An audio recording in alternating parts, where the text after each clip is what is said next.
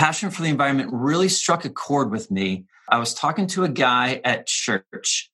He said to me, The place I connect the most with God is when I'm alone in nature. And uh, I think it was the first time I'd ever heard someone say it that way. It was maybe the first time where I'm like, I can see why why this is a passion for a lot of people. Like this is important that we, you know, that we live lives that that are smart and and take good care of the environment. Hi, this is Joshua Spodek, and this is Leadership in the Environment. You're not the only one who cares about your impact enough to act. You're part of a global community undeterred by people saying, if others don't change first, then what I do doesn't matter, and other excuses. We've read the science. We can do this. This show is about personal responsibility, acting, and improving your life by your values. As guest after guest says, the challenge was hard, but thank you for getting me to do it. I wish I'd done it earlier. Listen on for leaders to inspire you, hear their struggles, and then act. Go to joshuaspodek.com slash podcast to commit to a public, personal challenge of your own. You're not alone, and you don't have to wait for others.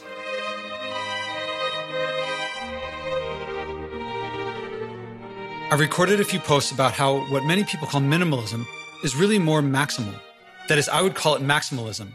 From the outside, it looks like minimizing stuff. But people who practice it, as I see it, stuff isn't the focus. Getting rid of it is more of a means to an end. The end is more connection. In my experience, that's family, community, faith, and other things that bring meaning, which people I think generally want more of, and they maximize those things. In that world, Joshua Becker stands out as one of the main figures. Millions of people have read his blog and his books and taken his courses to do just those things. In this episode, we talk about how he started and perspectives that help if you want to get started yourself. The conversation also gets very interesting, talking about God, the Bible, lots of religious stuff, my first love, several big moments in his life. Why not get personal? Let's listen.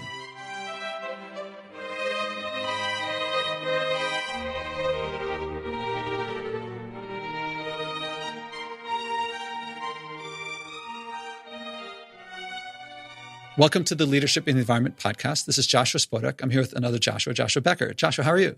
Oh, I'm wonderful. How are you? I'm very good. I'm sorry that I didn't get to catch you when you were in New York City not too long ago, which is what brought us together. You spoke at Strand, which is around the corner from here. So you are, how would you describe yourself? A minimalist? Is that is that the right way to put it? Oh, I minimalist would be further down in how I describe myself. I I think I would start by talking about trying to be a faithful husband and father and contributor to the world around me. But certainly, um, minimalism is uh, important to me, and minimalism is a, a pathway uh, for me to do those things better. So, yeah, you could use the word. I have a blog called becomingminimalist.com, and I've written a lot of books about minimalism and uh, try to encourage people to find more life by owning less stuff. So, uh, minimalist would fit itself in, a, in my uh, description at some point for sure you did what I think a lot of people do, especially the more that they are, that the more that they get rid of things and uh, clutter, which is that I think from the outside, it looks like it's about stuff. And I think once you get into it, it's about community, it's about family, it's about being in touch with yourself and your values. Is that what it is for you as well? Yeah, it is. Uh, it is mostly about intentionality, is probably the best word that I can use to describe it. Uh, you know, I don't think most people set out in life to own a whole bunch of stuff that they don't need. You know, I don't think anyone goes out, sits out in life and says, I just want to, you know, waste money on stuff that doesn't matter. But we we tend to start living that way until we have this moment where we realize that not only are our things not making us happy, but our things might actually be distracting us from the things that, that do bring us happiness in life and begin this process of trying to own just the things that I need to own in order to live out my values and live out my purpose and live out what's what's most important to me. And um, and it usually starts with possessions, and then you start looking at things like how you spend your time and what habits you have in your life and the people you have in your life, and you start to realize there's um, there's a lot of alignment that can happen between my actions and my values that I've been unintentionally missing out on. You said that people reach a point, that stage in life. What fraction of people reach it and what fraction don't? Oh, I I don't know. I don't know. I, I, think that that most people who are trying to live a minimalist life have have had that moment, you know, that that light bulb moment where they realize uh, not only are my things not making me happy, but they're actually keeping me from um, happiness. I think most people who are pursuing a minimalist life have have had that epiphany or that light bulb moment. What percentage of people do it? I probably a pretty high percentage, but maybe yeah. a lot, maybe a lot late in life. You know, I mean, if, if I want to count deathbed regrets, you know, I, I think you, I mean, you, you, hear a lot of, you know, I, I work too much. I wish I would have spent more time with, with my family. Um, wish I would have been more true to myself. And so I, I think probably, you know, a lot of people reach it at a point where they wish they would have discovered it sooner. Yeah, I, I definitely wish I'd discovered it sooner. And I definitely had a lot of. Like it's this unpeeling of like, I got rid of all these books, and then I was like, wait, that's this is better. I got more space. I got less stuff. Did you ever? I, I did this post on um, why minimalism should be called maximalism, and I'm saying it a little bluntly for a headline, but it's not about getting rid of stuff. It seems like it's about getting rid of stuff, but if you say what's what it's actually about is connection and and values, and we're maximizing that it's funny to label something by the thing we devalue. Mm, mm, yeah, yeah, yeah. You're right. I mean, minimalism is as much about addition as it is subtraction. Is is how I usually say it. You know, the way I define minimalism is it is the intentional promotion of the things I most value in life by removing anything that distracts me from it. And so it is about owning less. Um, it is about becoming more intentional with the things that I own.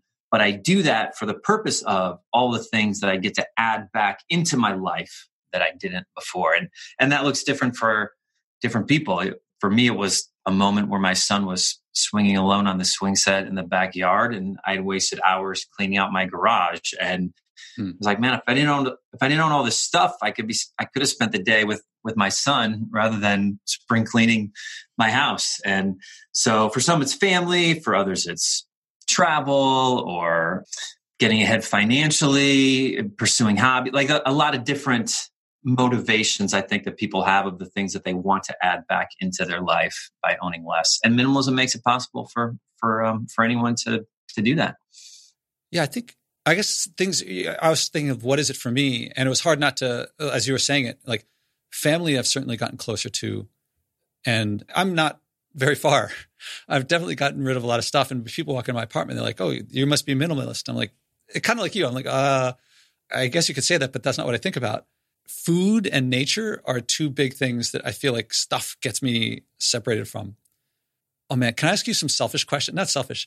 Uh, here's, can I share something that's like, of course. A little while ago, I all right, there's my high school girlfriend, and we were, you know, the first girl I fell in love with. And this is back in the 80s. And we kept in touch for a while.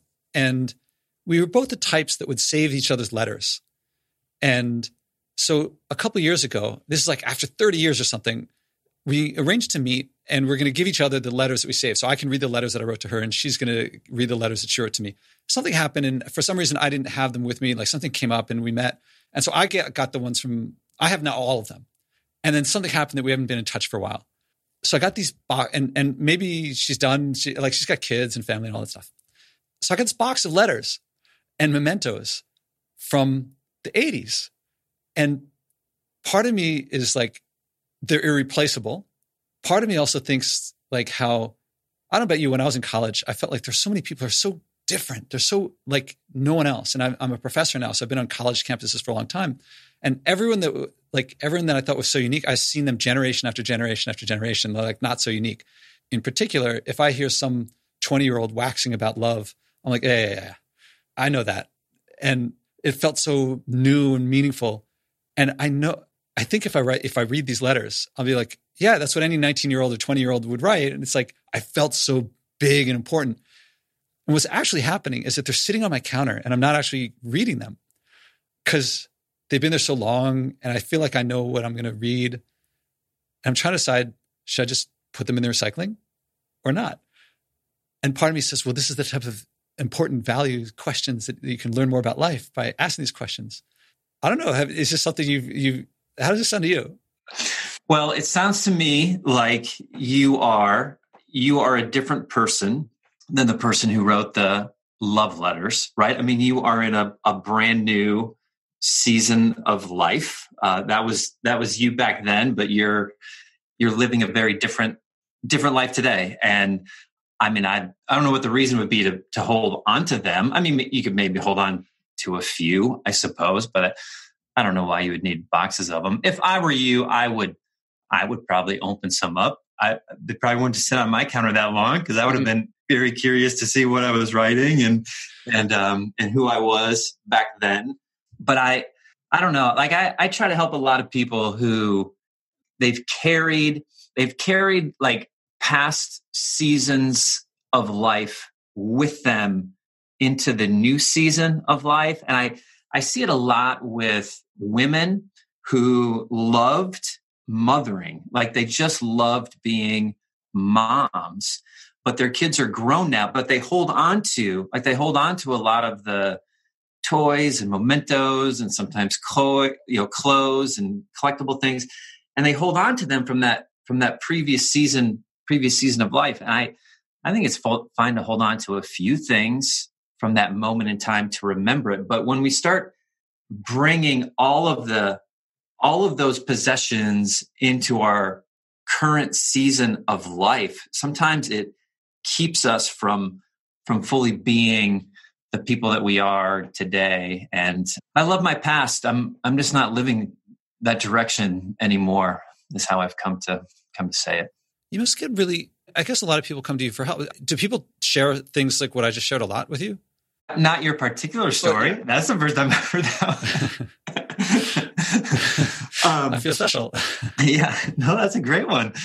So I have an online course that I that I take people through. Uh, it's a 12 week course called Uncluttered, and yeah, I mean we've had like over 30,000 people who have who have gone through it, and the and the Facebook group becomes a very active uh, very active place and people are sharing yeah they, they share a lot of stories about what they're learning and what they're noticing and what they're getting rid of and they ask a lot of questions and other people chime in and so that's probably the the outlet where i get to hear the most very personal personal stories i don't i don't go in anyone's house and help them get rid of stuff so it's not like i'm overturning uh, those kinds of leaves or opening up those boxes specifically. But uh, yeah, I get I get a lot of emails and I get to hear a lot of stories, which I which I enjoy. It keeps me going. Keeps me going in a lot of ways. Yeah, it sounds like it's funny because I always think about myself. I haven't had the perspective that you have, and of how personal it is. I, I guess it's partly personal, but also not universal. But I, I, imagine a lot of people go through a lot of similar things. You just said a lot of women, as as their children, I guess, empty leave the nest uh, and there must be a lot of these trends. And it feels so personal, but also not so like, okay, now I got to go through my thing of getting rid of the school stuff. And it took me a long time to get rid of my old textbooks and then my own notes. And and then eventually to learn, like now I know, don't save the letters in the first place. Actually, people are constantly like, I, I was on a podcast and someone was like, we want to send you, they're always like, can you send us your your home address so we can we want to send you a little something and i have this thing that I send, which is like, I appreciate the sentiment. It means everything to me. But the actual physical thing, if it's going up in a landfill, that's actually lessening the what I think you're trying to send. And still does it stuff from the past. It didn't hit me how deeply personal this stuff is until just you talking about it now. Damn it! I wish I saw the, the, the when he spoke at, uh, at, at Strand. I wish I'd been there. Sorry. Yeah, no. Friday, Friday of July Fourth weekend. It was the um, it was the the worst time. I, we did a we did a book tour down the whole East Coast. So started in Vermont and hit Burlington and Boston, New York, Charlotte, Charleston, Orlando, Miami. So so all the way down the the East Coast. And the only night that we were free in New York City was Friday, July 5th. Mm-hmm. And my publisher's like, "What are you crazy? Trying to do something on you know Friday of a holiday weekend in New York City?" I'm like, "Well, it's it was the only free night we could do it." So well, but I hear tons of passion in what you're talking about. I mean, I'm sure I'm asking some questions you've asked many, many times before. I apologize if that's the case. But also, I mean, when you said this is what you're in it for, what's the passion behind it? What's your passion, if you don't mind my asking? Yeah. So I was introduced to minimalism in, it was in my mid 30s. Uh, I was 35 and had a five year old and a two year old and had been married for about 10 years. And I think spent a lot of time, a lot of, a lot of my life wasting, you know, wasting money and wasting time and wasting energy on, on things that didn't matter.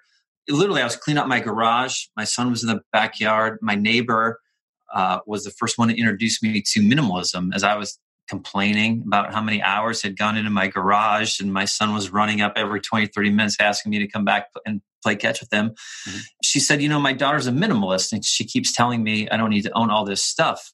And it was in that moment looking at the pile of junk in my driveway my son alone in the backyard realizing my things were distracting me from significance and purpose and joy and meaning in life. And i started owning less. I found uh, it brought about more money and more time and less stress and more focus, more opportunity for gratitude and generosity and contentment, a better example for my kids. Like all these benefits that started coming into my life. And I was like, where, like, where's this been? Like, how come no one told me about this before? And started blogging about it and writing about it. And honestly, I, my heart is to be my neighbor in someone else's life, oh. um, like just introduce someone else to a, a, different way to live and, and help them see that their that their life is too valuable to to waste chasing and accumulating material possessions. That's what that's what I get excited about. I was a pastor before that. I've been I was a pastor for 15 years, and so I think work that was meaningful in people's lives has has always kind of been something that has motivated me. So even before doing what I'm doing now. Yeah, I guess there are a lot of people who would do it and then just them doing it themselves is enough. Or I guess you didn't intend. It, sounds to me like you didn't intend for it to catch on as it has, and but once it did, it sounds like that a whole other level of. I mean, you said it simply. You're being for others what she was to you, but that was just a neighbor talking and you've had the books and, and millions of readers and, and awesome stuff. Is it work to keep it minimal? Well, I imagine it's, I feel like once you start getting, you just, maybe you're getting tugs to like do more and more things or to, it's probably easy to lose focus. I, I'm thinking because I'm losing focus all the time. Yeah. Yes and no. I mean, I have a lot of entrepreneurial friends and and they like they do a lot of jumping from one thing to another and they build this and then they build that and they build this and they build that. And i've never had so many ideas i've never had a ton of ideas where i'm like oh i want to go chase this thing i want to go chase that thing. I i mean for the past i've been doing this full time for six years but blogging for um, for 11 and I, this is this is just what I what I want to do, and certainly there's different ways to to do it, and different resources that I can discover are needed or would be helpful, and so different projects along that way. But I, I think they all fit my fit my mission of of um, of wanting to help people own less, and it is a it is a sweet spot where something you are passionate about doing is meeting needs of other people. Like when when you can if you're lucky enough to be in a position where uh, you can get you can support yourself by doing something that you that you're passionate about doing it's a it's a pretty sweet spot to be and um, that's where i get to live my life. Oh thanks for being on. It's like a great place to end right there. Uh, although i want to keep going. The environment isn't something necessarily that um, minimalism would have to interact with or overlap with. There's zero waste. I don't know if you've like Bea Arthur was uh, not Bea Arthur, Bea Johnson was on here, and I keep talking with Lauren Singer, who you know they all their waste and fits in a jar for a year, and is the environment does that overlap with you? I'm kind of curious because that's I think a lot of listeners are here for environmental reasons. Yeah, it's a very interesting conversation for me because environmental concerns was never my motivation to become minimalist. And like when i talk about different people have different passions and different motivations and different values i i see that one a lot from a lot of people. They want to become minimalist because this is a big concern for them.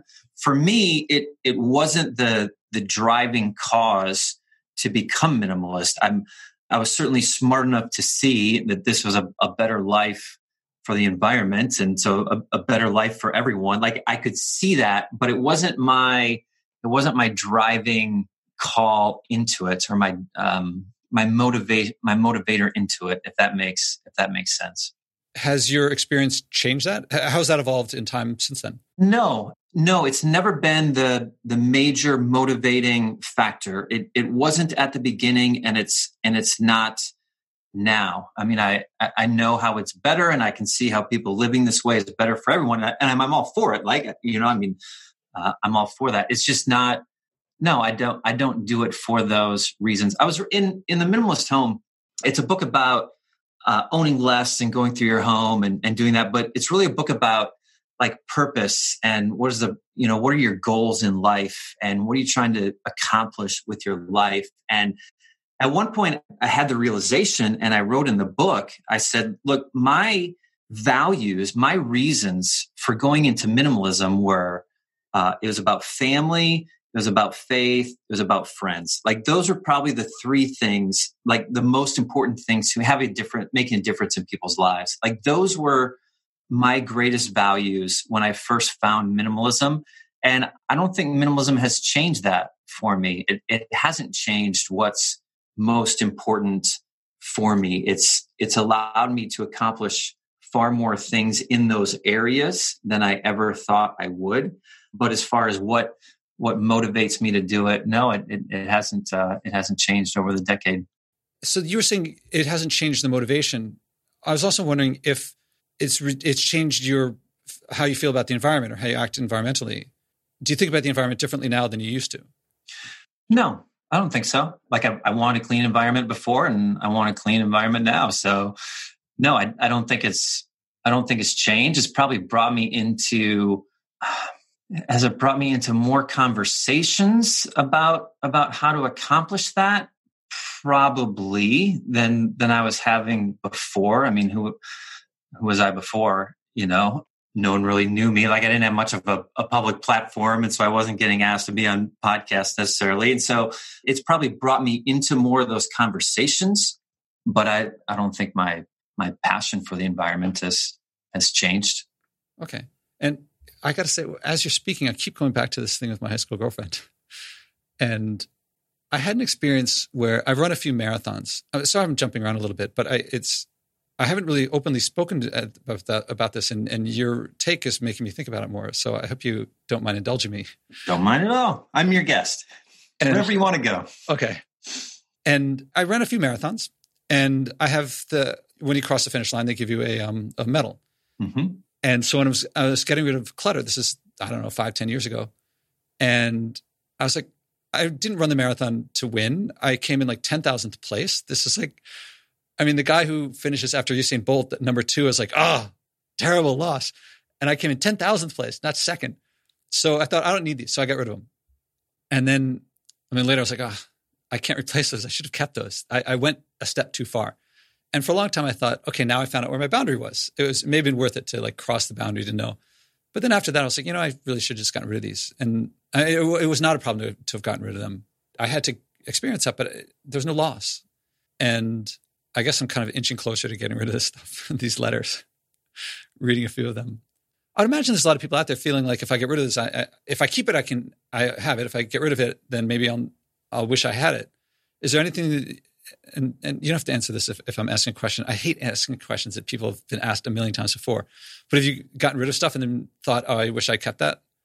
Oh, uh, personally, man, yeah, I get asked that a lot, and I don't come up with a lot of things that that I regret getting rid of. No, I'm even trying to think if there are.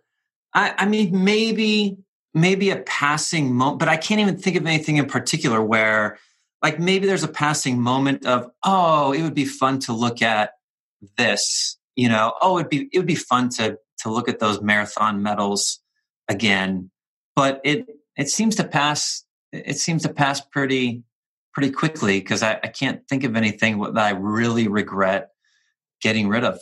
No, I, I mean a little bit like your like your I, I had a marathon medal. I ran one and I got rid of it. I don't remember ever thinking, oh, I really wish I would have held that. Is the lesson don't accept it in the first place? I mean, that's what it is for me. It's like when they hand it to me, I'm just like, thanks, but no thanks. Yeah, it could be. Yeah, I think it, it depends a little bit on maybe your relationship with the person. You know, if it's the the marathon organizers, then it's easy to you know not accept it. If it's your mom trying to give you something, you know, maybe maybe I accept it, you know, just because I know that she's trying to you know trying to express love in that way. But uh, is the lesson in the first place not to accept it? Yeah, I mean, can be it can be at times. I I don't think that that is probably a a uniform answer for uh, anything and everything that someone's trying to give you, but um, certainly can be for mm. uh, for a lot of things. Certainly, if you're if you're walking if you're walking by a swag table at a conference, can you know exhibition hall, and they're trying to hand you a, bunch of junk, then that's pretty easy yeah. to to say no to. But it reminds me of of is this a big scene in Harold and Maude for you? Have you seen the movie Harold and Maude? No, no. Oh, then I don't want to talk about it because I recommend seeing it.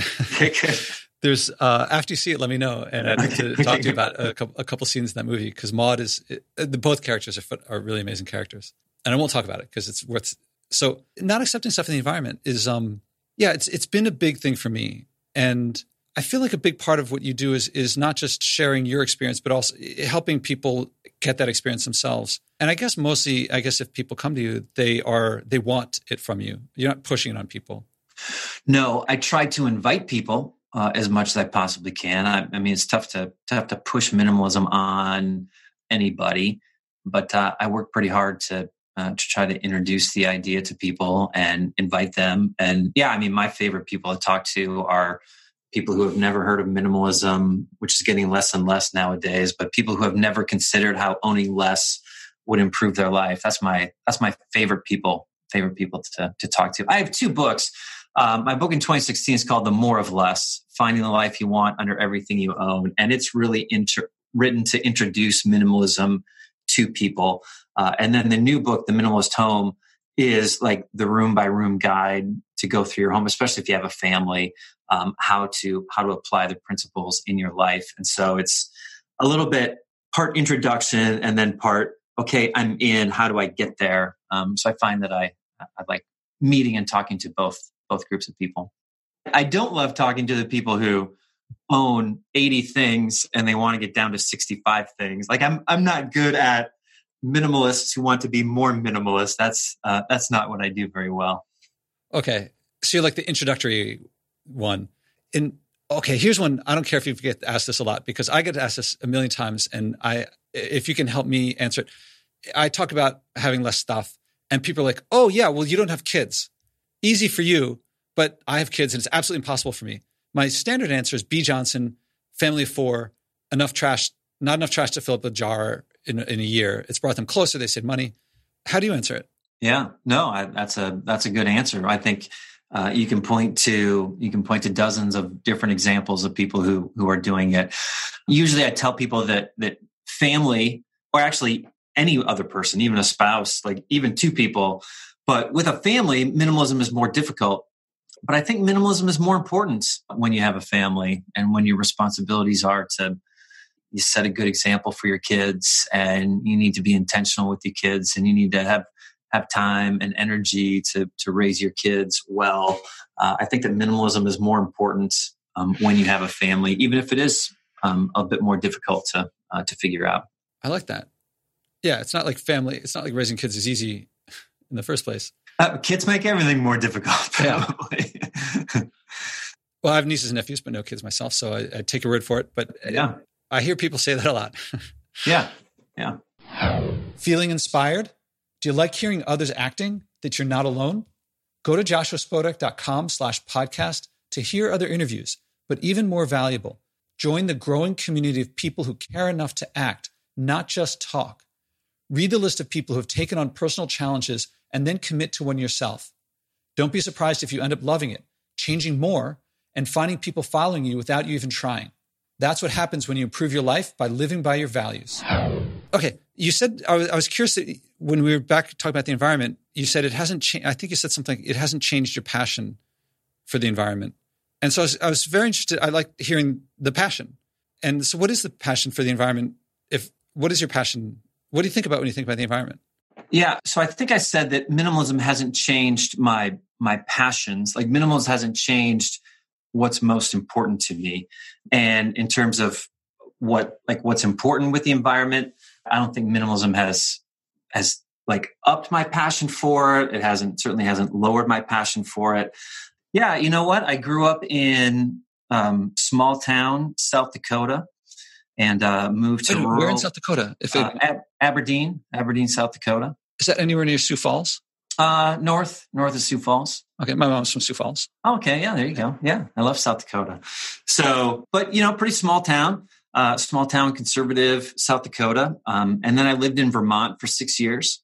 And um, I, I think really it was in Vermont where, you know, I started seeing people who have, you know, well, it's very interesting. People in South Dakota, like they live off the land. Like they, I mean, they, they have a passion for clean water and clean air and they want to do everything well. People in Vermont, the same. Uh, it just played itself out a little bit differently uh, in Vermont. And, you know, the, the first time I think I, I like really, uh, passion for the environment really struck a chord with me.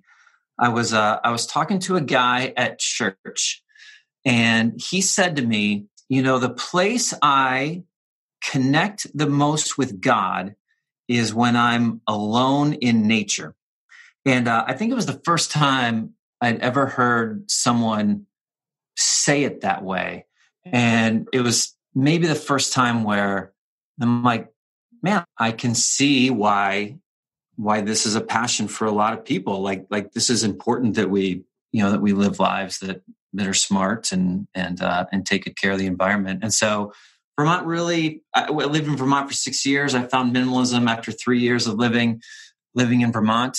So I, I mean, I don't know if that answers your question. I'm I'm not the guy who's who's pushing minimalism onto people for for environmental reasons. I'm not the one taking taking big stances on on this issue. Um, but um, but I I think that minimalism offers a lot for the environment, and um, I'm happy to know that I'm living a life that um, that is helpful to it. Yeah, it, it, this is. I asked the, that question in various forms of, of all my guests, and it's become my favorite part of. No one, I've not had the same person. Any two people answer the same answer the question the same, and nor could I really predict it. And it, it's weird. The person who I've asked, who was the closest to me, to my what my answer would be, was actually the former head of corporate social responsibility at McDonald's. I'm not like I haven't eaten McDonald's since the 80s. Like it's, and I was I was listening to him and I was like, that sounds like me. And it was really I, I love that connection and discovery. And I've heard your answer things similar, but not exactly the same. Mm-hmm. And so there's no right. Yeah, I, and I was just I really enjoyed hearing what you said. It made me think of of something I've been playing with recently. Uh, the term stewardship, I feel, has has taken over has replaced dominate dominion. The interpretation, I think, of dominion used to be dominate, maybe more along those lines, hundreds of years ago, and now it's in the past generations, it's stewardship. And I've been playing around with fruitful and multiply, the meaning of that, that I think be fruitful and multiply until you fill the earth. And I feel like it's possible. What what about when we're when it's full? Do we reinterpret that? And uh, I've not been a pastor, and so it's not something that I've really uh, it's new territory for me to think about. I'm partly inclined to ask you what you think about it. Yeah, yeah, yeah. No, uh, you want some you want some biblical thoughts on it? Yes. From my days pastoring, obviously my faith is still very important to me. So a, a, few things that a few strains of kind of biblical thought that that shape out for me.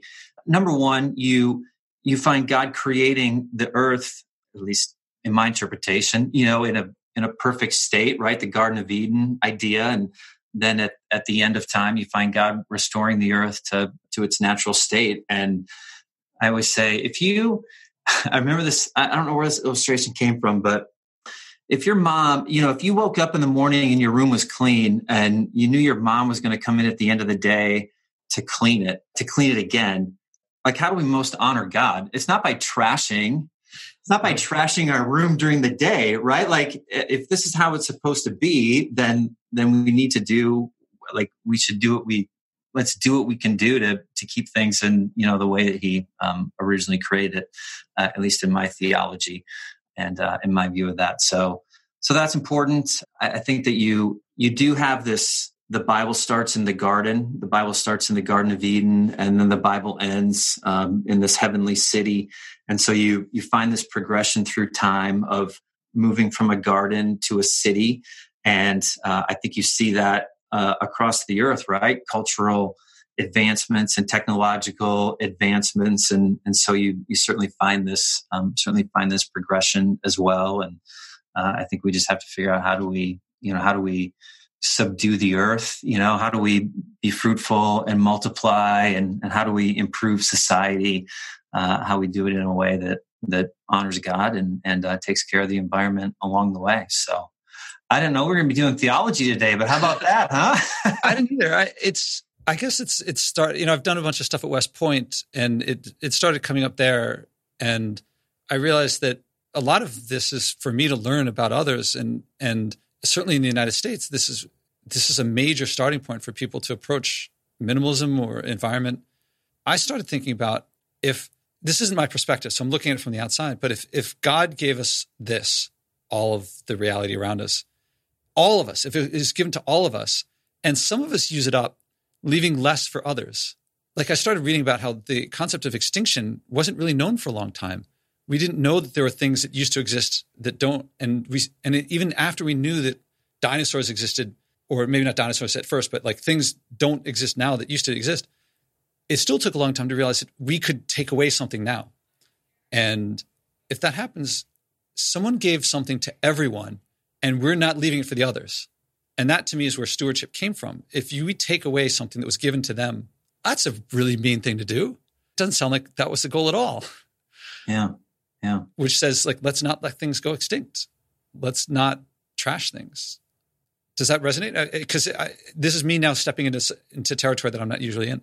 Yeah, yeah, it does. There's a biblical story of the Jewish people as they're leaving Egypt, and and manna falls every day. You know, bread falls. Um, they wake up and there's bread every morning, and each person is supposed to take enough for the day. And when they collect more than they need for the day, then it it rots overnight. And they they learn this principle of of just taking what you need and and providing for yourself um, providing for your needs but not in a way that that over accumulates what you need right and I, I think you look at i mean you look at the over accumulation of of possessions that that are taking place in, in our country and in other countries around the world and I, it just doesn't seem like that should be the that should be the case. It doesn't seem like that should be the that should be the norm. It should be that we, you know, if we were just taking, if we were just keeping what we needed for our life, I think certainly the uh, the world, the economy, uh, the environment would look would look very different if we were just providing for our needs as opposed to building these kingdoms and castles inside our four little walls on Oak Avenue or wherever, you know, wherever our castle happens to be. It's yeah, I think also Buddha, and he was he was a prince, and he could have had as much stuff as he wanted, and he get, went super ascetic, and then he went back to somewhere in the middle, and but he made his joy, uh, made his purpose happiness, and sharing that happiness with others, and because I always want to get more influential people on this podcast, because I think that uh, the more influential person who shares their environmental stuff, the more people at home can feel like it's not just me. And so I was, so someday I'll be talking to LeBron or Oprah or someone like that. And I'm going to say, you know, you could do something to act on the environment. And if we make a cultural shift, this is a shift that's not like a generational thing. It's like, this is like once every century, once every couple, maybe millennia. And so I want to say, you know, you got a lot of scoring trophies if it's LeBron, say, or Serena, you know, and there were a lot of princes in Buddha's time. Nobody remembers them everybody remembers him. And it's not because he had more stuff, it's because he was happier. And he was happy with not too much, not too little, just what was right for him, but he had to figure that out. Yeah. You might have a hard you might have a hard case convincing LeBron that he's not going to be remembered. But other than that, I think it's Well, he's I mean, people remember Jordan less because of LeBron. Yeah. And there will be some, I know what you're saying, yeah. Yeah. yeah. Um, I mean, especially if you go back that many thousands of years, you know, right? Um, how many athletes are remembered from? Yeah. Exactly. I guess there's a few, like Achilles, who's known for his heel. yeah, there you go. oh, and with with fruitful and multiply, I wonder if it's a fair interpretation to be fruitful, like have kids, yes, but we once we're full, then we don't need more. and multiply happiness? Is this like uh, pushing the limit on on?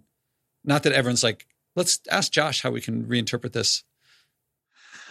Oh, I don't know. Uh, I'd have to think about it. Off the top of my head, I I think be fruitful and multiply tends to speak to growing people groups uh, as opposed to it's about multiplying happiness.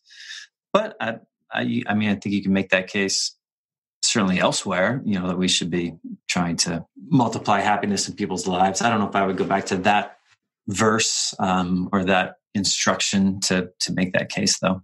Okay, I'm venturing into territory. I appreciate you sharing. I, I had no idea. yeah, no, we didn't plan. We didn't plan theology. How fun! So the follow up to the question of uh, what the environment means to you okay. Is, given what it means to you, I invite you at your option to think of something to do to act on what it means to you. And almost everyone, I don't, I don't think you would do this, but almost everyone answers a different question, which is what's the most important thing according to the New York Times or Greenpeace that I should do, which is not what I'm asking. But it's it's something that to act on what it means to you. And a couple of restrictions is that it, it can't be telling other people what to do. And it can't be, it has to be something measurable. We don't have to measure it, but it has to be something like not just awareness or, or education those are great, but the environment reacts to our behavior. And something new that you're not already doing. And you don't have to, but if you if you do come up with something, most people actually everyone once they hit something, almost everyone's like, you know, I haven't been meaning to do this thing for a while. Well, that usually takes a little bit back and forth. And then if you're up for it, then I would ask if you're up for a second conversation after you've done it to share how it went. And it could be something you do forever, but most people it's something they do for a short period of time. Hmm. And most people are like, hmm, I haven't thought, and they, they have to think about it. Yeah. Yeah. Well, I, yeah. I'll put myself in that boat. Yeah. I haven't, I haven't thought, I, I guess there isn't anything that pops to my head of, yeah, I really have always thought I should be doing this or would like to have tried this. Like nothing's coming up. If you want it now, I don't, I don't have anything right now that's coming to, coming to mind.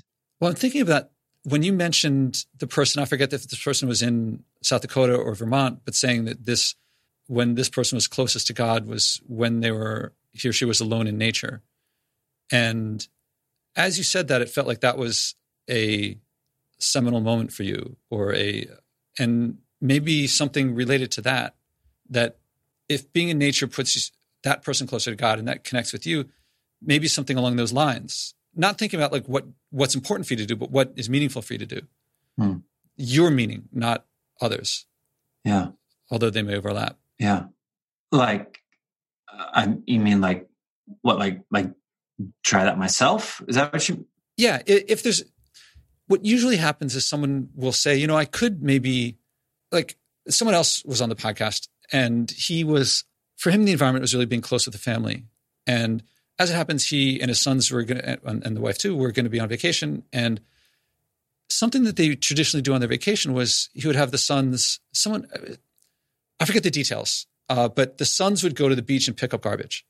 And because the environment was for him was connecting with the family, he said, I'm going to go with my sons and pick up garbage too. He always could have, he never did.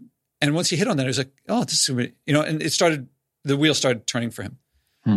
And he hadn't thought of it before. And had I not asked him, he probably wouldn't have come up with it. And he, I doubt he would have felt like something was missing from his life. And I haven't heard from him the second time of what it was, of how it went or how it is going because he's doing it now. But people come up with things like that.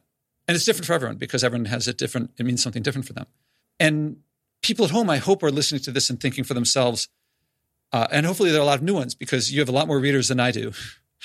and hopefully some of them are listening to this and thinking, not what is Joshua, uh, you, Becker, how can I copy him? But hopefully they're thinking, what is it for me? What's their equivalent of that conversation with a person and I predict that if you come up with something that when we talk about it the second time, should it happen, then you'll be glad that you did. And you'll be like, oh, I wish I'd done that earlier, or something like that.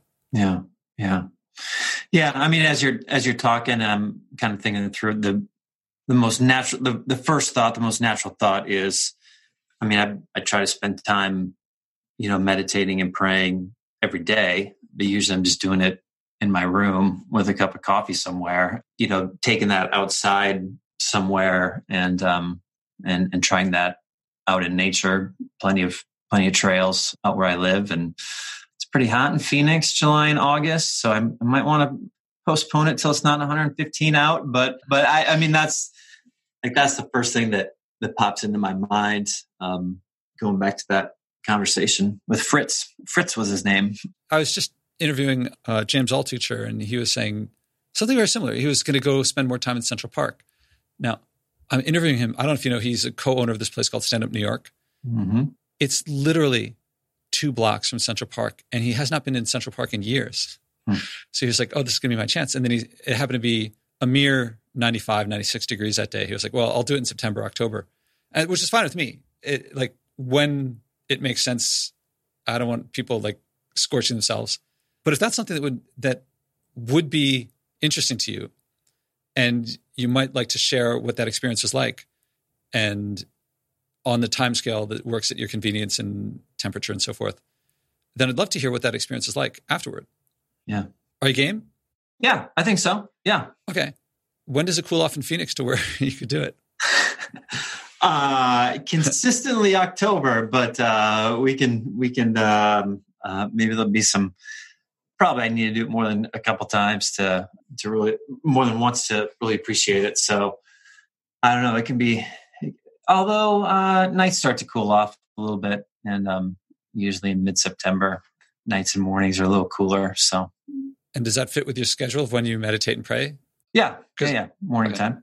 So if you did it in say late September, how long would you have to do it to get a feel for?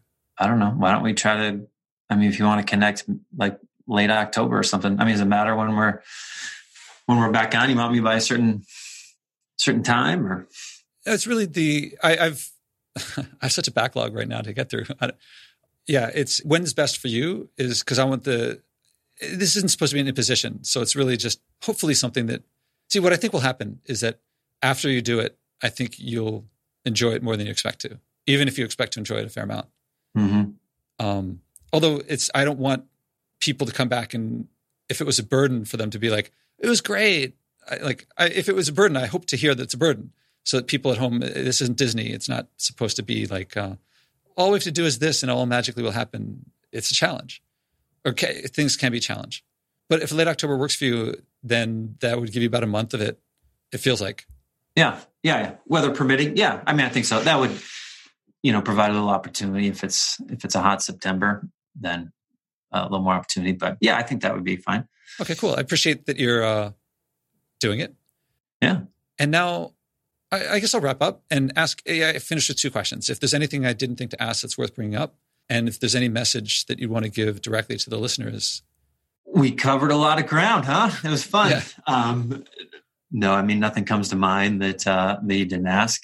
No, you know, I, I, I try to encourage people to uh, to think about how most people don't realize how much of a burden their their possessions have become until they until they start to remove them. And so I wherever I go, wherever I speak, I my my hope is always to inspire people to to own less. And uh, I, I love the idea that anyone's listening would and think to themselves, yeah, where where can I own less, and and where can I get started on this um, on this journey? And so for your for your materials, how should they start with you? Should they start with your books, with your podcast? I mean, with your blog? Oh, I, yeah, I think the blog is the best place to start. Becomingminimalist.com is the is the name of the website, and yeah, my writing is there, and everything else I do kind of springs from there. So I could, I mean, certainly find me on social media and you can find the books and anything can be find can be found from there. So that's where I usually send people. Okay. Well, Joshua Becker, thank you very much. Yeah, my pleasure.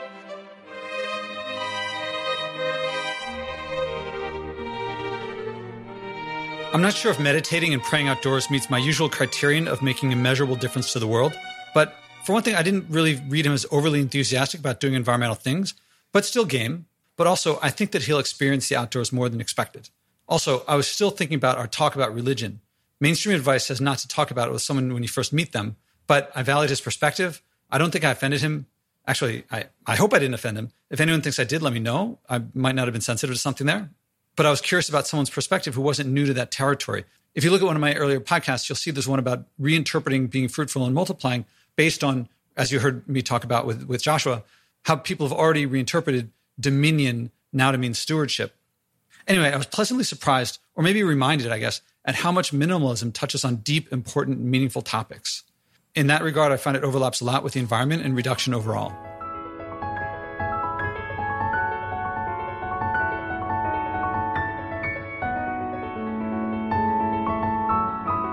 Did you feel inspired too?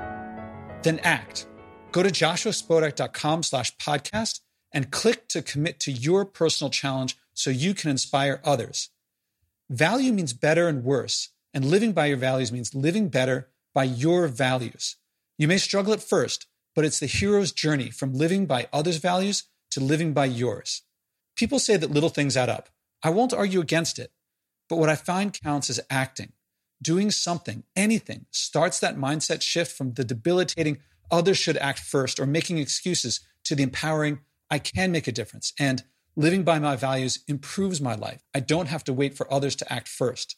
I'm looking for leaders, people who will bring what works here in this podcast to communities I haven't reached.